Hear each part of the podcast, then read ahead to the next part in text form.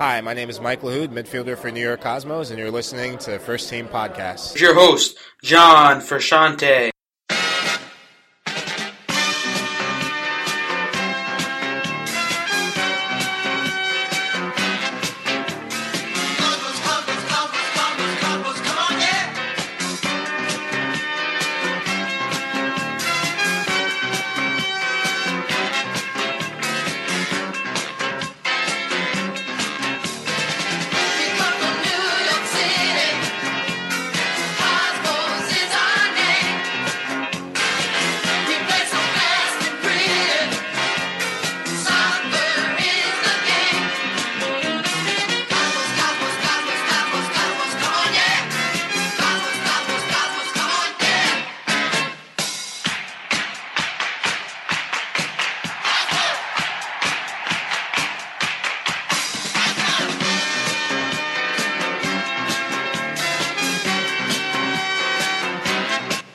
Cosmos Country. Welcome back to another episode. On this show, I am joined by Theo Gauthier, the host of the NASL Nightcap. He covers the Ottawa Fury for uh, Total NASL and the podcast, the NASL Nightcap, uh, and we discuss the Ottawa Fury in depth. So here is Theo Gauthier.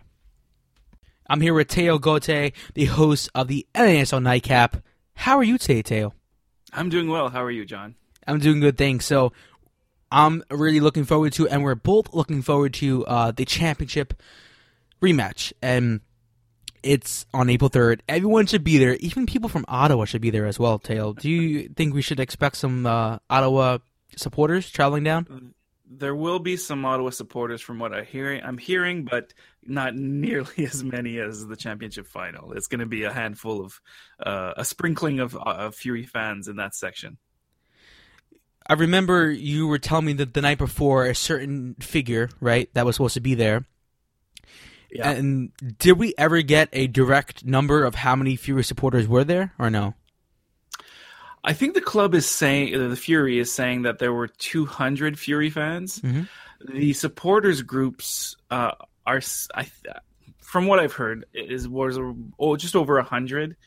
Um, but I'm not sure. It wasn't clear if there was a hundred supporters there from the Bytown Boys and the Stony Monday Riot, mm-hmm. or if the club was also counting all the staff that came down from the Fury and all the non-supporter affiliated people that, that made it down. So you're looking at between 100 and 200. Yeah, there was a uh, a big Fury presence, and hopefully there is something like that again because it really made the atmosphere the way it was and uh, it's gonna be a big rivalry come April third. Do you feel that way or no? I think that the rivalry is certainly picking up between New York and Ottawa. Mm-hmm. Um, but uh, we talk about a rematch, and I agree. It's two franchises that were in the final, and the Cosmos look a lot like who they were in November. The Fury, though, do not. it's not the same players at all. So the rivalry is at the supporter level, I believe, like between mm-hmm. fans. Uh, right now, the the Cosmos have the upper hand. Obviously, they won the final, so uh, the the Fury fans feel, I think, that they have something to prove. But that's really where some rivalries start um, from from the For fans, sure. and then it goes to the players, and they feel the magnitude of how important this match is. But I don't think they're going to feel that just because it's the first match of the season. I know both teams want to get the first three points of the season, um, and for the Fury. And I was saying this before we went on the air that I, I personally feel that they want their revenge but you were saying that there's a, a lot a, a, lot of turnaround, different players coming through. So let's touch on that. Um, you have a brand new manager in Paul Dalglish. He has mm-hmm. experience. He coached FC Tampa Bay uh, and the Austin Aztex, and he knows what he's doing. Uh, so coming with the Fury, do you think there's a clear path or a clear project for pa- Paul Dalglish? Um, it's hard to tell. It's early days. I haven't had a chance to go one on one with Paul uh, yet. Uh, the way that I was able to with Marc Dos Santos, and that's not on Paul, that's on me. I just haven't had time to do that yet. Um, and it's really when I sat down with Marc Dos Santos last season that uh, he was able to lay out exactly what the vision was for the franchise, or or his vision was. A few weeks after that, he announced he was leaving, so that was the end of that. Uh, but I mean, every manager has a certain idea of what they want to do. Paul Dalglish's manifesto seems to be all about attacking. He believes in exciting football and uh, to give the fans something to cheer about. He doesn't believe in in going for the nil nil result because it will get you a point. He believes in taking the ball and trying to put it in the net. That's that's his goal. And I think if I'm reading him correctly, he's willing to concede a few goals if if the end result is that they get three. So you got some managers that are happy with uh, one one or nil nil. Uh, I think he'd be happier with a four three. Do you like that style of play personally? Do you like conceding some goals if you get the three points? Um, I I like attacking football, of course. I like possession football. I mm-hmm. like uh, the Barcelona way uh, of being so good at passing that you don't give your op- your op- opponent the opportunity. Mm-hmm. Uh, but when we look at a team like Leicester City this season, I have to admit that that's thrilling as well. We haven't seen a direct football played so well in a long time, and maybe the knock on direct football was that it had gotten so dreary that nobody wanted to see it anymore. But with Leicester City, what we've seen is that that counter attack is so exciting. It, it you can't help but rise out of your seat when they get the ball and they just drive down the field right away. So, just to circle around to your question, um, it, will be wait and see with how Dalglish implements that. I know that he wants to go with a four-three-three, which was the Dos Santos uh, formation, pretty much with variations. But uh, four-three-three can be very different from one manager to a next to the next. So, um, another reason to be excited about the start of the season. It's going to be it's going to be interesting to see what exactly the team will look like. And there has been some players pre- previously with the Fury, they handed in transfer requests. So let's touch on that because that's worth noting because Marc Dos Santos leaves, right? And now you have these players that are key players within the Fury squad leaving in a transition year. Yeah.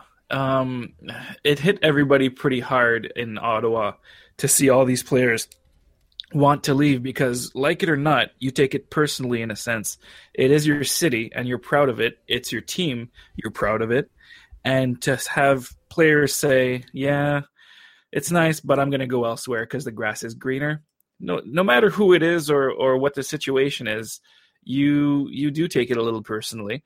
Um, Richie Ryan was uh, an original member of the Fury. He was the captain from day one, and there were a lot of fans that took it on the chin when he put in a transfer request for essentially uh, no one can blame him on a, blame him on a personal level. I mean, he's doing for his family. It's not like you make uh, millions and millions of dollars in the NASL yet, but uh, he he chose to move his family to Jacksonville because the offer was one he couldn't refuse, um, and that was the case with a few of the players.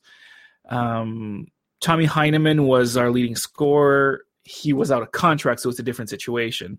But he also left because Tampa Bay just blew what the Fury could offer him out of the water.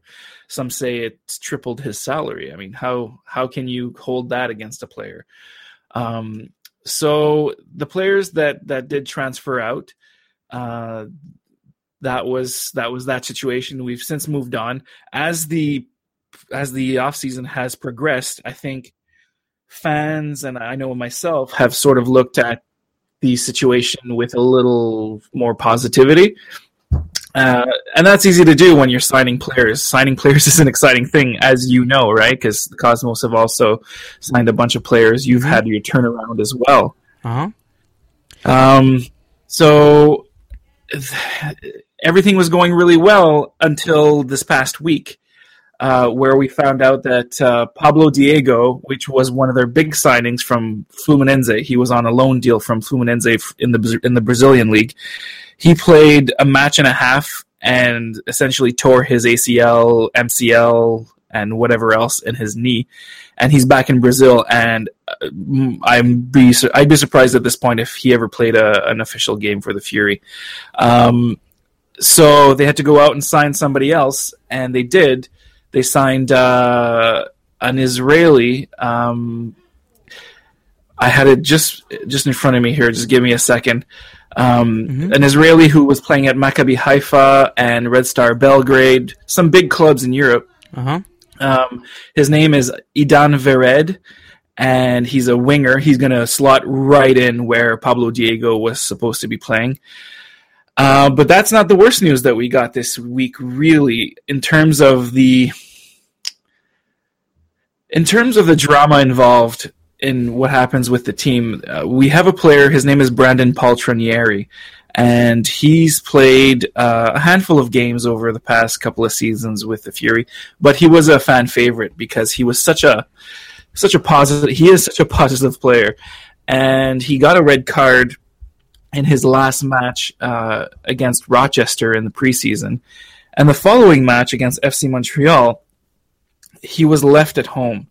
And when Paul Dalglish was asked about that, his reaction was uh, one of uh, you know he looked like a a I don't know a headmaster at a school where he was really upset and was not very impressed with this red card and his exact words were that um, Brandon Poltronieri uh, was left at home, left left off the squad because the team were dealing with the red card internally. Uh, the red card doesn't carry over in preseason, and so they were dealing with it uh, internally.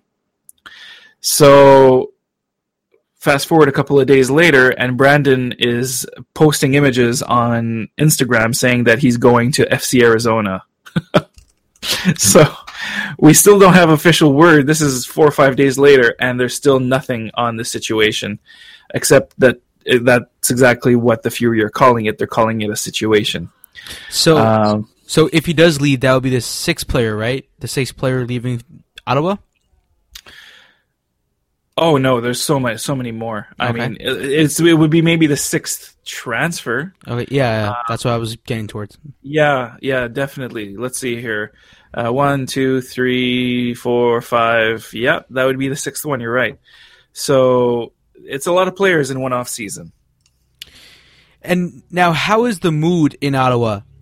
A lot of turnaround, players handing in transfer requests, like you said.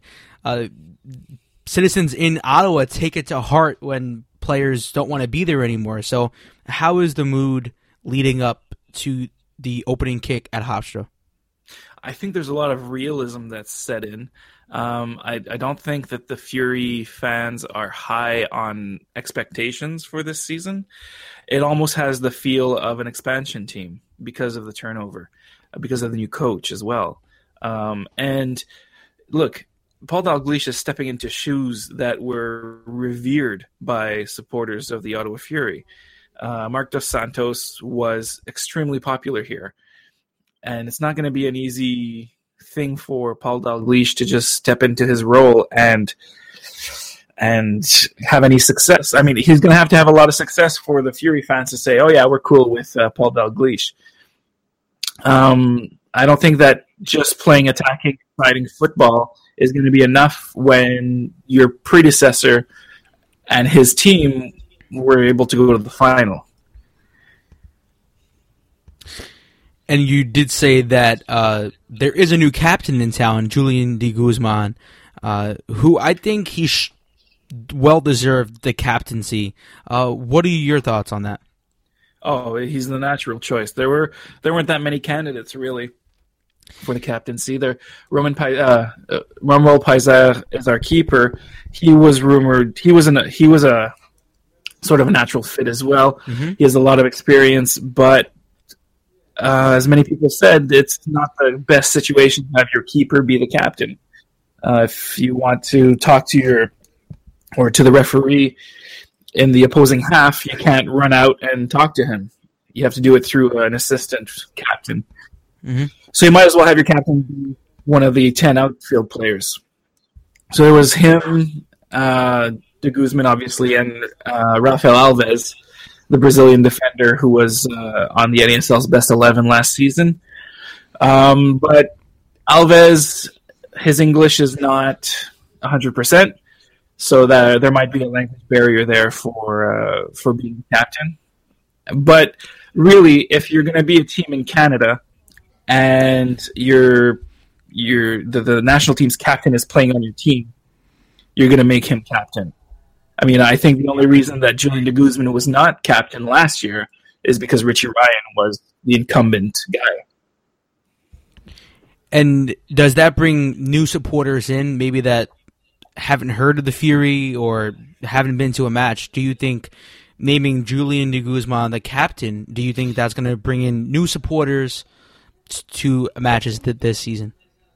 I don't think it brings in a significant number, but there is a something happening in Canada right now where the national team is taking on more and more importance in the public consciousness. We had our, our match yesterday in Vancouver against Mexico where 55,000 people were at the match. That's that, a record yeah. Mm-hmm. for any that's a record for any national team of any sport in Canada. Uh, we've never drawn that many people to a, a, national team match, whether it be hockey or soccer or baseball or whatnot. So that was quite the achievement for for Canada, um, and the TV is not the, the contract is now with TSN, which is the biggest sports network in Canada. They're picking up the games, and the other thing to take note of from yesterday is that uh, result aside, there were about 70% of those 55,000 were Canada fans. In the past, many home games for the for the Canadian national team have felt like away matches. You've experienced this a little bit with the U.S. men's national team playing in places like Southern California or Texas, where a home game for the U.S. Uh, against Mexico feels like a Mexican home game. Mm-hmm. But a lot of that was happening uh, because there's so many uh, ethnic groups that live in the cities in Canada, uh, which is a great part of Canada. But they often revert to their their mother country when they're cheering in soccer, which wasn't always great for Canada. And so to to to link that to your question, yesterday Julian de Guzman was the captain of Canada, and it was mentioned a few times that he and Marcel de Jong, who were starters, play for the Ottawa Fury. If I'm a person in Ottawa who is uh, a little bit of a snob about the quality of play that was being played uh, in NASL because I've never been to a match, I might say to myself, "Oh, wow, two players on our national team are starters for the Fury. I might go check this out." That I think could happen. And uh, yeah, and I saw a tweet that said that there were more players on the Canadian national team from the NASL than Canadian MLS teams. So that sort of shows you how important the NASL is in Canada. Absolutely. You've got well, you had the two Fury players and Nick Ledgerwood, not a starter yesterday, but he usually is at right back, playing for FC Edmonton and uh, I believe there was one player from a Canadian team, and it escapes me right now. A Canadian MLS team, and it escapes me right now which one that was. But uh, yeah, it's it kind of shows you how important the NASL uh, is to the Canadian national program. So I want to get your take on uh, a TV deal for the NASL. Uh, do you think we may see one or a special one in Canada, maybe TSN or a local uh, media deal in Canada? I've heard whispers that uh, a major sports network in Canada might pick up some NASL matches, but I haven't seen anything concrete. And by this time, we're a week out from uh, the start of the season, and we haven't heard anything. So I, it might happen, but I haven't heard anything really uh, about that. At local level, uh, I know the Fury. Uh, it still hasn't been announced officially where they'll be broadcast. So that's where we're at for that. Well, the Rowdies they released their new kits and they released their local uh, TV partner at the same time. So maybe we might see something happen like that with the Fury. I think they're sending out their sneak peeks of their new kits, and I think there is a kit launcher as well, right? Yeah, Wednesday night uh, at the Ottawa 67s hockey game, there will be a uh, kit reveal at one also, of the gates, right? Yeah, yeah, and uh, they're also going to reveal the major sponsor, the shirt sponsor for this season. It won't be Heart and Crown anymore. Uh, maybe First Team Podcast, maybe. No. Well, if you have that kind of cash lying around, John, uh, we would welcome it. Yes. no, yeah, I was just, joking. Hopefully, maybe like a uh, that tire company, right? Is there a tire that? Oh yeah, Canadian Tire. Yeah, Canadian yeah. There are a lot of companies in Canada that could step up. Canadian Tire is uh, getting more and more involved with the game uh, with the sport in Canada. They're a major sponsor of the Canadian national team, and uh, so is um, uh, well, there's, there are quite a few of them actually that that are signing up. And uh, let let's not mention them on this show because they didn't pay us. But yeah, we'll hope for maybe a big bank or a big brewery or something like that uh, stepping up to to take over the sponsorship for the Fury what I would like to see on the uh, kits as a kit sponsor, I want to see Tim Hortons on there. Okay, that would be another one. Yeah, yeah. Tim Hortons could be. Uh, they're already involved. They have a program called uh, Timbits Soccer, and it's for youth soccer. They, they finance a lot of that in Canada, so it would be a natural fit. But they're involved and they care about the young soccer kids out there. Yeah, they do and maybe we can throw a Tim Hortons in a TD Place as well. You know what I mean? So it sort of just raises their brand a bit. Uh, I think a lot of people know about them, but they need a bigger presence in Ottawa. Yeah, I definitely agree with that. And what are your expectations for the season? Do you see the Fury making it in the top four in the overall table? Uh, do you see a Voyageurs a Voyageurs Cup run? Where do you see the Fury going in 2016? That's an interesting question, especially that you added in the Voyageurs Cup because I hadn't really thought too much about it. Although that's really important. Um, in the table, I'd be really surprised if we challenged for the playoffs.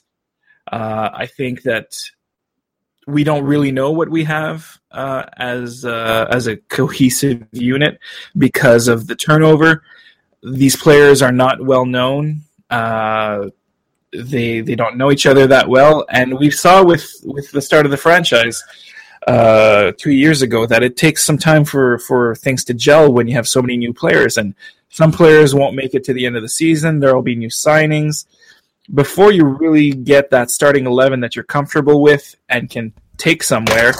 Uh, sorry about that. Okay. Um, it, it takes some time to gel unless you're the New York Cosmos of what three years ago. So, um, yeah, I, would be surprised if we do anything much. I kind of see the season as a, a gelling season, mm-hmm. sort of for Paul Dalglish to get a feel for what he has, and um, I'm going to say that they'll finish in the in between sixth and ninth. That's a what? Uh, Voyageurs Cup. You asked me about Voyageurs Cup. So, mm-hmm. um, it's a cup, so you can you can do anything really in a cup. Mm-hmm. Uh, if you go on a run, uh, you, you, have a good chance of pro- pro- progressing. FC Edmonton will be the first opponent, as they usually are, and I sort of see the Fury being on an equal footing right now with FC Edmonton, and I wouldn't be surprised if this year uh, as opposed to the past to the two, the last two. The Fury could beat Edmonton and finally have a home match against an MLS team, which I, am telling you, the people in Ottawa would react to very well.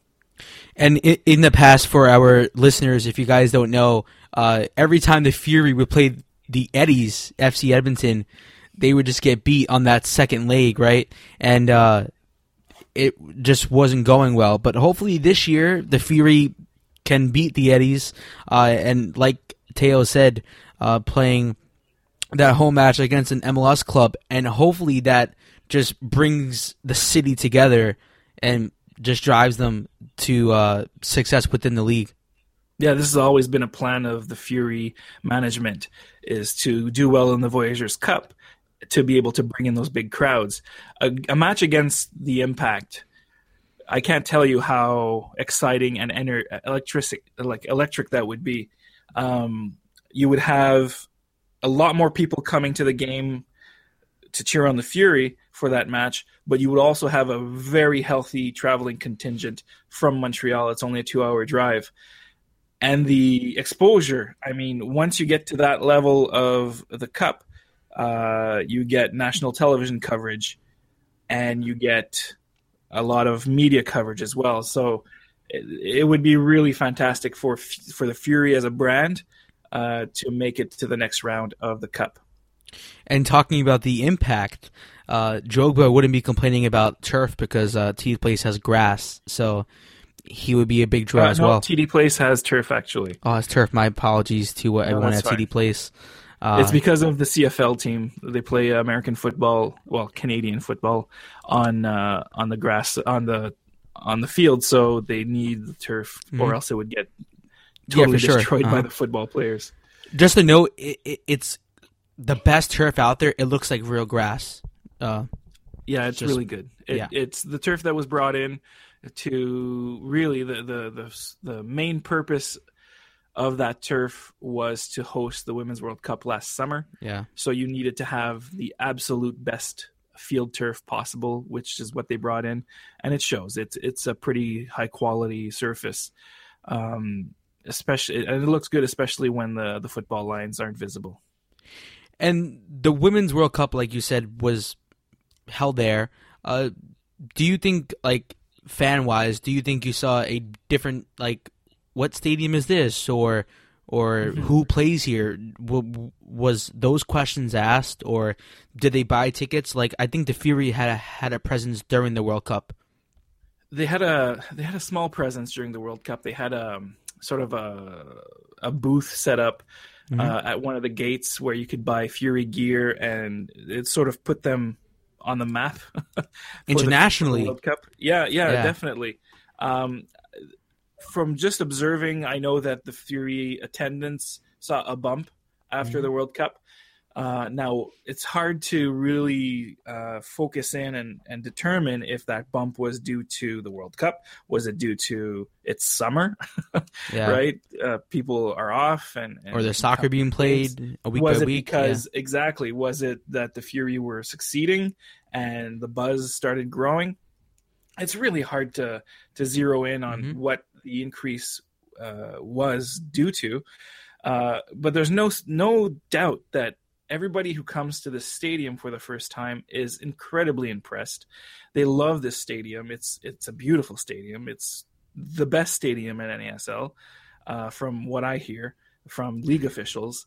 And when they come to the stadium, and when you have sellouts for the women's game at the World Cup last last year, there's no doubt that people want to come back. They say, "Wow, this is a great place to be." It's not just the stadium; it's also the area around it that's been developed with incredible restaurants, some some shopping to do. It's it's a really well planned out city center, and there's no doubt that people wanted to come back after experiencing it for the first time uh, for the World Cup, and there's no doubt as well that a lot of people were there for the first time for the World Cup. So it's whether or not they saw a bump from it last season. I I think they would see a bump from it this season uh, as well. The women are all, the Canadian women who did not play in Ottawa last year because the, the schedule did just didn't work out that way. Um, are coming to play a friendly against Brazil before the Olympics. And so you're going to see that crowd come in again, and Mhm. it's going to maybe have the same effect as last year. Can you uh, inform our listeners uh, about what's around TD Place? Like, does OSEG own any, like you said, restaurants or bars? Do they own any property around TD Place? OSEG is essentially the owner of the entire complex. Okay. Um, Mhm. They're partnered with the city. The city does see some control over that area, but most of it, uh, commercially, anyways, is owned by OSEG. And they rent out commercial space to restaurants, to shopping uh, areas. There's a park, um, uh, some really cool stuff. The farmers market, the Ottawa Farmers Market, is also located there. So on Sundays, uh, you'll see an entire area that sells fresh produce and Cool. Yeah. arts and crafts and that stuff. That stuff. It's it's become really a a hub where people go on weekends, and the restaurants that are there, they're high quality.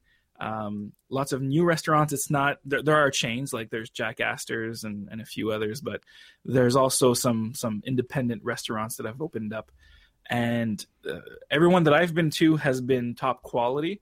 Um, and I know that just talking to people in Ottawa, they're excited about this area. I was last week. I was talking to a colleague who who was saying to me, "I love just going there.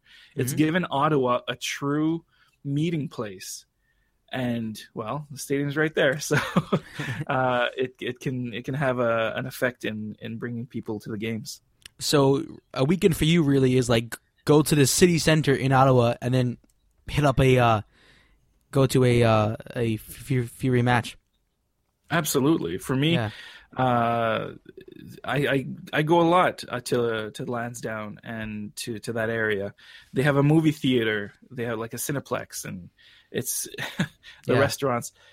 When I do go to a Fury match, because I go to that area so often now, it's not necessarily uh, a whole experience that I go for a Fury match. Usually, I'm working. I I write for for your website Total NASL, so I tend to get to the stadium early and leave a little later after all the interviews. So Mhm. after that, I'm ready to go home. But I do go to the area even when I'm not going to check out the Fury. So um, it's it's really really a good good place to come. And if you're f- listening from out of town and you're thinking which city should I go to to experience uh, NASL, let's New say York, you want to do a soccer tourism thing, well, you should have Ottawa on your on your map because it's it really is a, a great place to come especially with this new area where you wouldn't have to go very far to experience a lot of different things Yeah, I just asked that question because uh, the Cosmos they have their stadium proposal, and they want to build a hotel. They want to build restaurants and uh, shops and stores and everything. And I just wanted to uh, get a feel of how it was in Ottawa.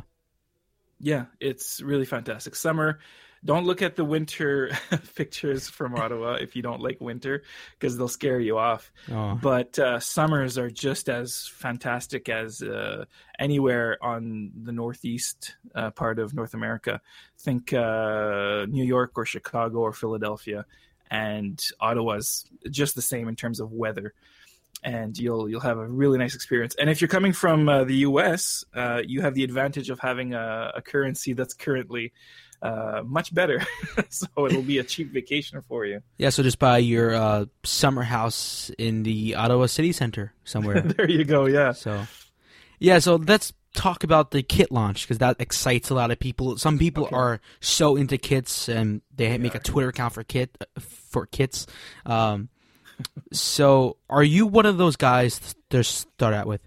No, I'm not. But okay, I was saying this yesterday to someone actually. Um, I was saying I don't like I like a nice jersey. Don't get me wrong, Mhm. but I'm not one of these people that's hanging on every hint of a new jersey or or asking when the the kit's going to be launched or whatnot. But I don't judge that because if that's your thing, that that's fantastic. I I really appreciate that. That's cool. Um, so the kit launch for the Fury is uh, this Wednesday. We know it's Adidas, uh, and that's a huge change. We had Admiral in the past, and I think there was. Although the I loved the jersey uh, design, I Mhm. loved the, the the stripe down the middle. It looks like it looked like uh, Paris Saint Germain, Mhm. and our our road unis were like that. Those two panels, one red, one white. yeah, It looked like Feyenoord's jersey.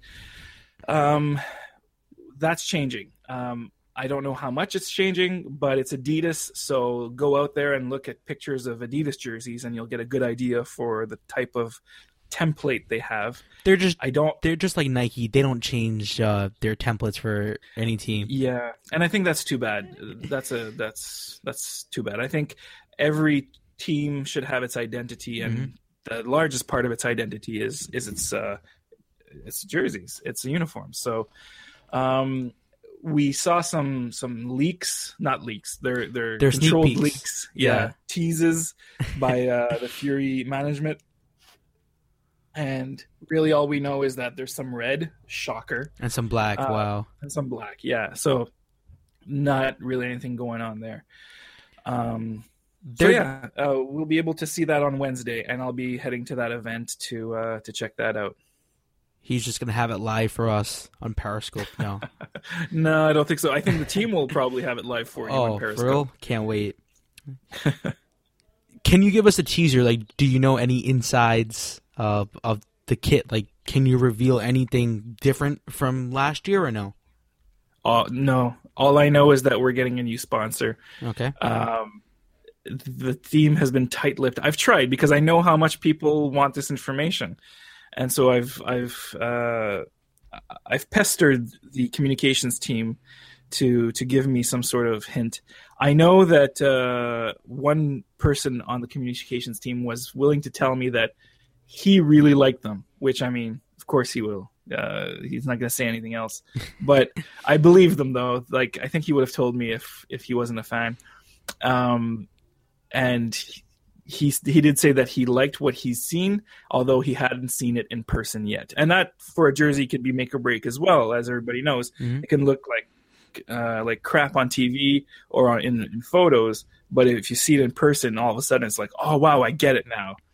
Yeah, I, I was saying that about the uh, new Cosmos kits. I like them, but I want to see the players wear it while they're playing. You know what I mean? Yeah, I want to see how it really is. Uh, that shouldn't change people's minds of should I buy it or not.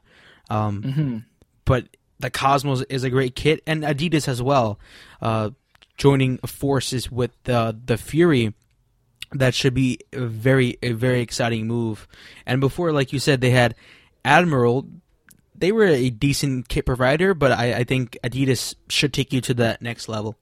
Yeah, and like I said, I like the design in the Admiral kit. I didn't like the quality at all. Yeah. uh, it, it felt a little bit on the cheap side. Uh-huh. And I know that Adidas, you won't get that. You're going to get yourself some really quality material. So Sunday, April third, that's the day that we're all looking forward to. Um, 6 p.m. is uh, the kickoff.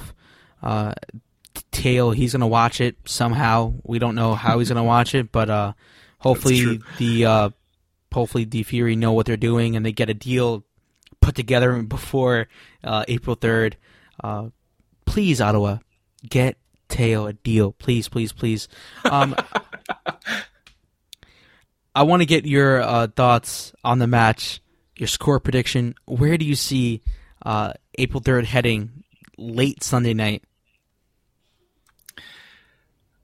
So I think the Cosmos have a leg up on the Fury uh, Nah. psychologically, and I think they have it also on the field on paper.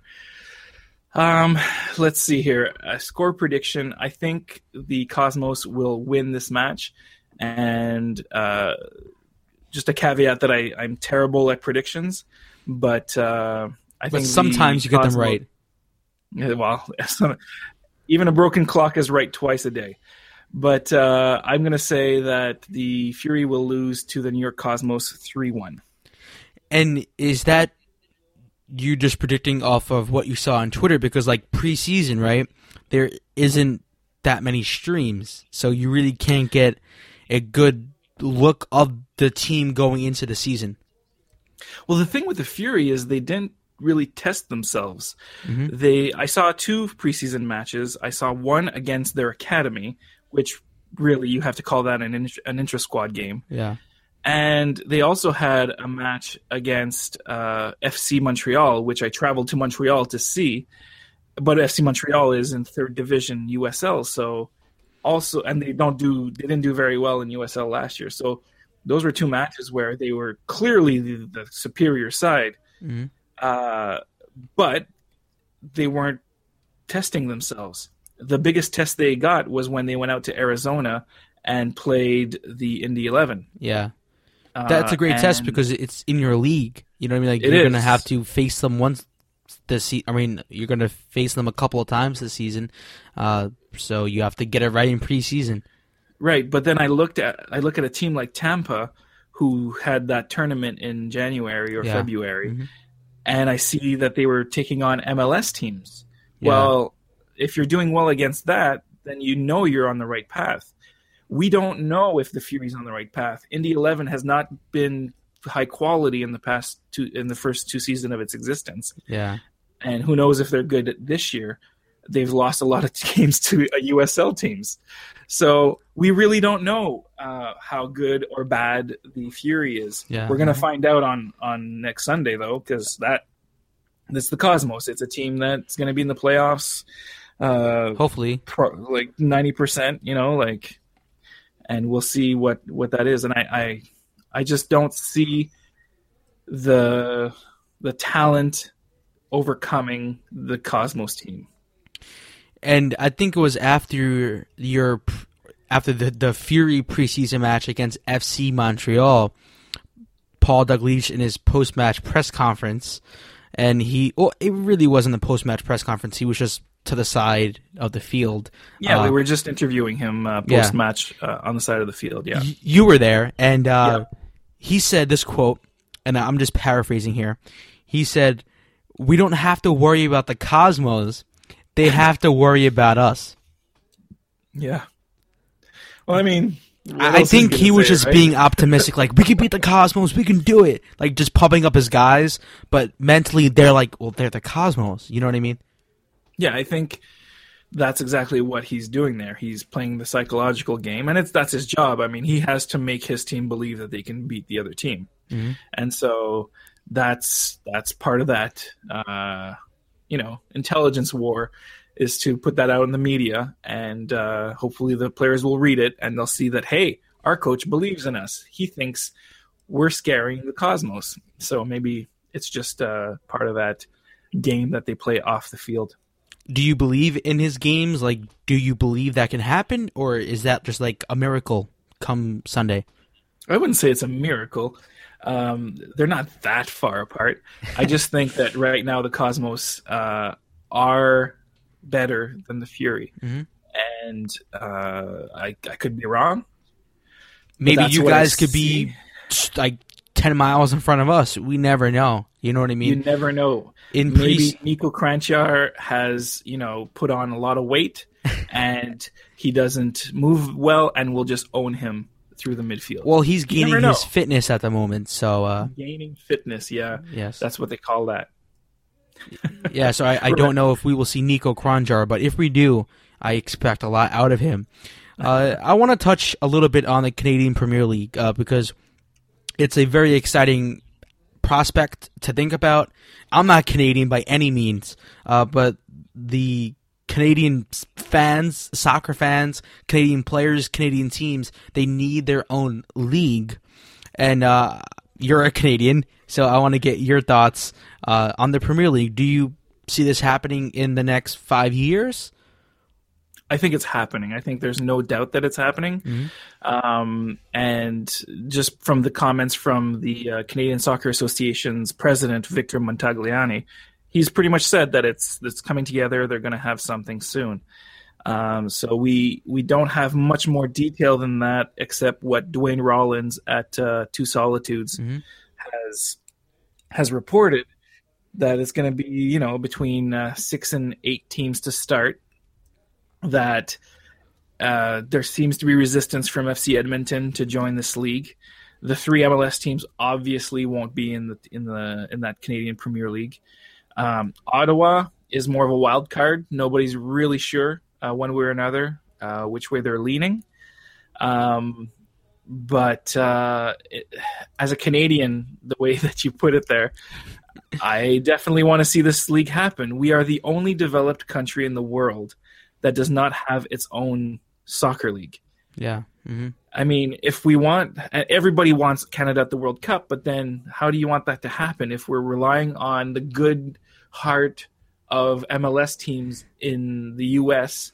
and NASL teams in the U.S. to play Canadian players? No, that's not how you develop players. You develop players through your own infrastructure. And if they're good enough, then they can go out and, and play on mm-hmm. other in other leagues in other countries.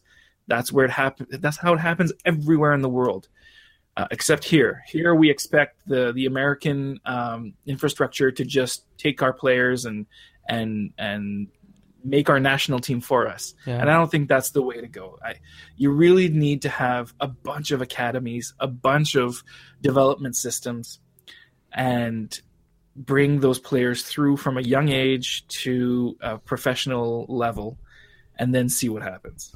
But the American infrastructure, that's how it is in other sports. And I, I think that's the problem with soccer in North America is we have trouble sort of breaking that down and saying, well, this is soccer. This is football. This is how it's supposed to be played. This is how it's supposed to be done.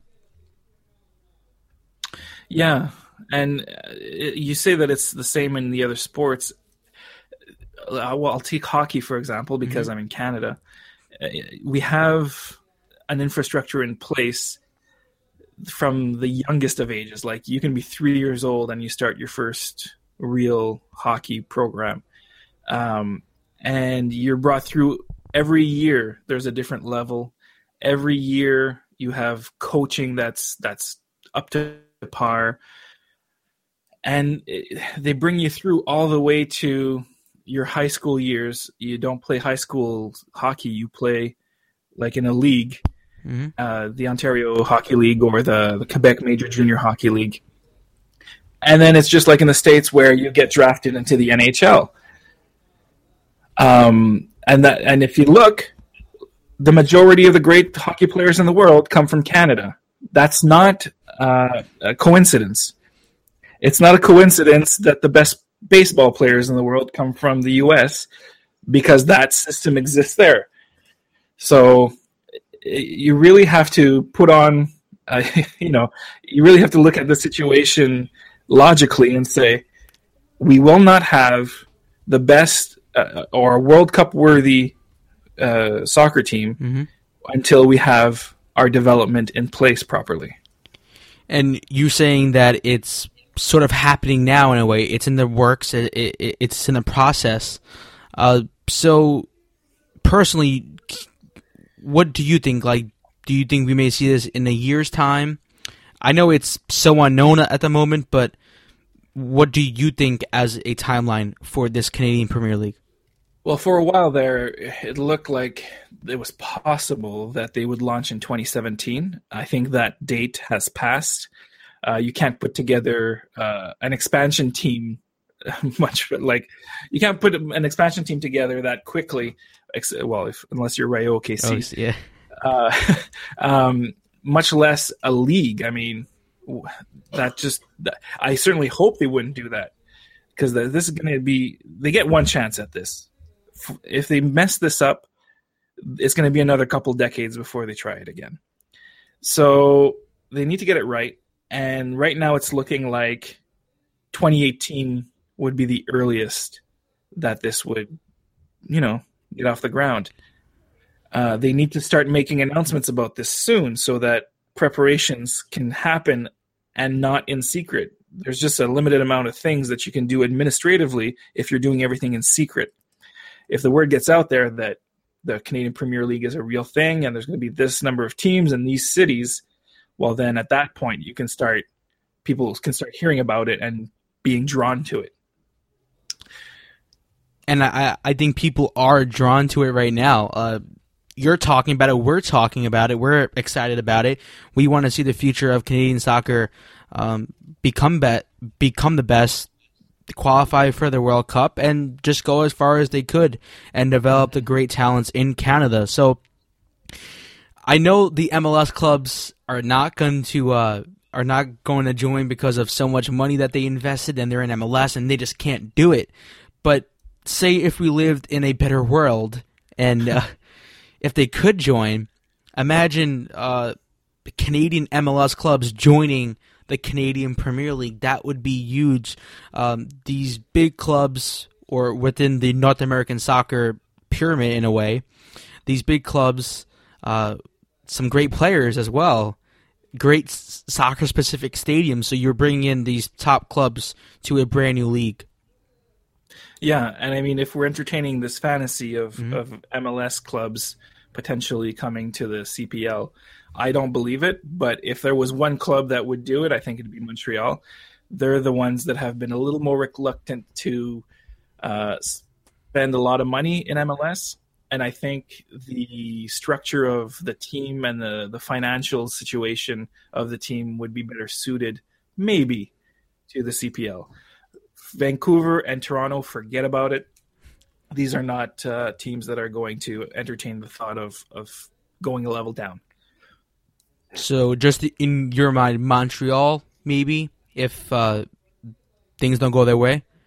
Yeah, I think it's a very small possibility, uh, but I I wouldn't put any bets on that if I were a betting man. And he's not. He's not. Okay, so so yeah, so that's just plug your uh, podcast, NASL Nightcap. A lot of people enjoyed. It's very popular out there, so let's give a big plug. Where can they follow you? Where can they listen to NASL Nightcap? NASL Nightcap. You can get it on iTunes. Uh, you can subscribe to it through uh, Sports Podcasting Network. Uh, I'm on there with uh, a whole bunch of other sports podcasts. You some a lot of people know about two Sol- the Two Solitudes podcast mm-hmm. with Kevin Laramie and Duane Rollins. Uh, they have a whole bunch of other podcasts, including the NASL Nightcap. And uh, yeah, like you said, we've been really pleased at the response that we've been getting uh, it's it's when you go out and you start a project like this, you kind of don't know if there's an audience for it. Mm-hmm. But it, we found our audience, and it, it seems to be going well. So we're gonna we're gonna keep plugging away and and put out an episode every week as much as we can. And uh, are you excited for April third?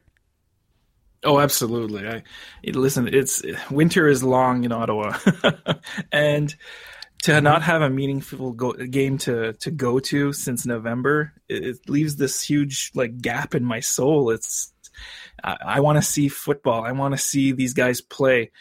Uh, I've seen a few exhibition matches. It's just not the same. It was indoors. Nothing beats going outside, spending the afternoon watching these guys play. And I love the game so much that I just can't wait to to have a meaningful game to watch, knowing that the results are going to show up on the table. That if a guy gets two goals, well, then he's off to the races for for best scorer in uh, in the league, and I, I just can't wait to get out there and really experience it again. It's I miss it so much. I'm very excited for it. Uh, Sunday, April 3rd, Hofstra. Uh, it's really like the best match of the spring season it's the rematch, uh, and the atmosphere was great, and hopefully the atmosphere replicates on Sunday night. It's the same night, the same day on a Sunday night. Uh, the some Fury supporters are going to be there. We don't know the number yet, but even if there's like ten of them, they bring the noise, and they did bring the noise, and they bring everything with them when they came for the championship match. So I'm very excited Theo's excited. Give him a follow. NASL Nightcap. It's sure to be a great one. Listen to his episode really uh, before the NASL season kicks off. Uh, it's going to be a great one. Thanks, Theo, for coming on, and hopefully we can have you on real soon. Well, thanks for having me, John. It was a pleasure, and uh, good luck with everything. Thank you. Thanks to everyone for tuning in. Uh, you can follow the podcast on Twitter at One Team Pod. Like us on Facebook, and uh, we are going to have a lot of content coming out throughout the week. Cosmos content leading up to uh, the Fury matchup, so that should be very exciting. Uh, we have some things in store that we are not going to say on this show, but we will release it throughout the week. Also, I want to give uh, a special thanks to Theo uh, for coming on the show. Uh, I know he he has a very busy schedule, uh, so thanks Theo for coming on. and just going to tune out here, but we will um, discuss the upcoming match in depth uh, in the coming days. So thank you everyone for tuning in. My name is Jean Frashante, and we will talk soon. And as always, let's go New York Cosmos.